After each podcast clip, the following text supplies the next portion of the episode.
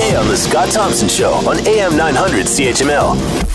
Brad Wall says he is retiring from politics after a decade as Premier of Saskatchewan. He made the announcement in an online video yesterday. We'll play you that comment in a second, saying it's time for renewal for the Saskatchewan Party and the province. And Wall says he will stay on until his successor is chosen. Let's hear from the Premier of Saskatchewan at his news conference yesterday. I'm announcing today that I'll be retiring from politics in Saskatchewan. I've talked to our party president and asked that he would begin the process of electing a new leader uh, to replace me, and that this should happen forthwith.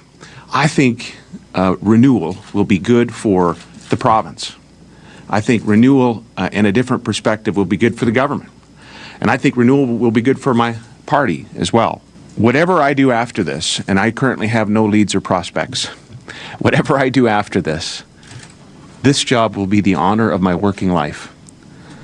Uh, it has been just a great, uh, a great honor, a, a wonderful privilege to serve as, as Premier of Saskatchewan. So I'm grateful to the people of the province for allowing me that opportunity to serve. I think this is the right time for, for me to step aside.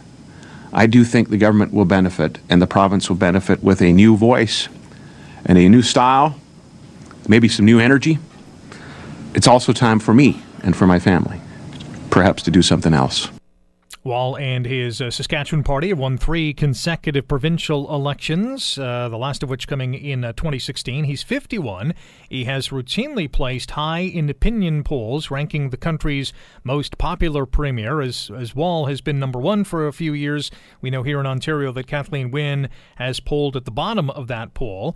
Uh, Wall has, in recent months, faced uh, some heat, especially after his government uh, tabled an austerity budget this spring uh, that boosted the provincial sales tax and uh, made deep cuts to social services. Let's bring in Joe Garcia, professor of political science at the University of Saskatchewan here, joining us now on the Scott Thompson Show. Joe, how are you? I'm very well, thanks. Um, I think uh, the province uh, is experiencing some mixed emotions. There's some people who are very sorry to see the premier uh, leave, uh, but you can imagine some of the other parties are happy that uh, it may uh, may help them with their fortunes uh, in his departure. What did Brad Wall mean to Saskatchewan? Uh, he meant a lot. Was um, not only the uh, biggest booster and uh, for the Saskatchewan Roughriders, because you were talking about football earlier, but uh, also I think uh, to the province. He really uh, was there for the province. He um, helped put the province on the map uh, um, by capitalizing on uh, its good um, economic fortunes, the economic boom that it had here.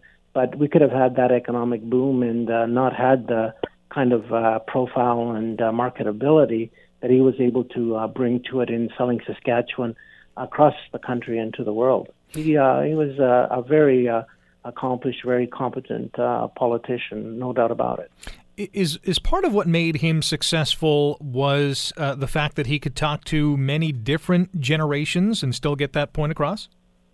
Yeah, he was. Uh, he he had incredible, um, incredible talents in terms of, uh, um, I think, um, empathy uh, and understanding of the uh, uh, life experiences of the different generations, but also uh, in in in, um, in his ability to articulate uh, points of views that each of them could understand in their own terms, and uh, he was very uh, social media savvy as well, and uh, he liked to play. Uh, A play on that. In fact, uh, his announcement was uh, made on uh, Facebook.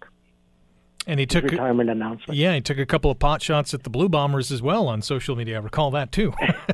Well, he uh, he loves uh, he, he loves two games, and uh, I think one is football and the other is a political game. And uh, I'm not sure what kind of a football player he may have been, but he certainly played the political game uh, quite well. I I think uh, there are some people here who. Uh, believe that uh, he really, um, um, not only did he do a good job, but uh, he could have even uh, uh, been more successful uh, if uh, he had played uh, uh, the federal and interprovincial uh, cards a little bit differently.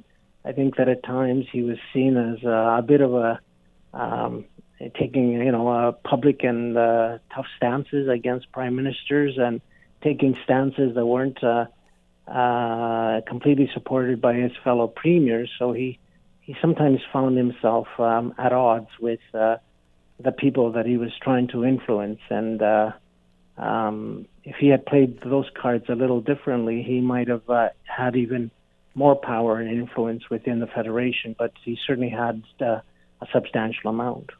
Want to hear more? Download the podcast on iTunes or Google Play and listen to The Scott Thompson Show weekdays from noon to three on A M nine hundred C H M L.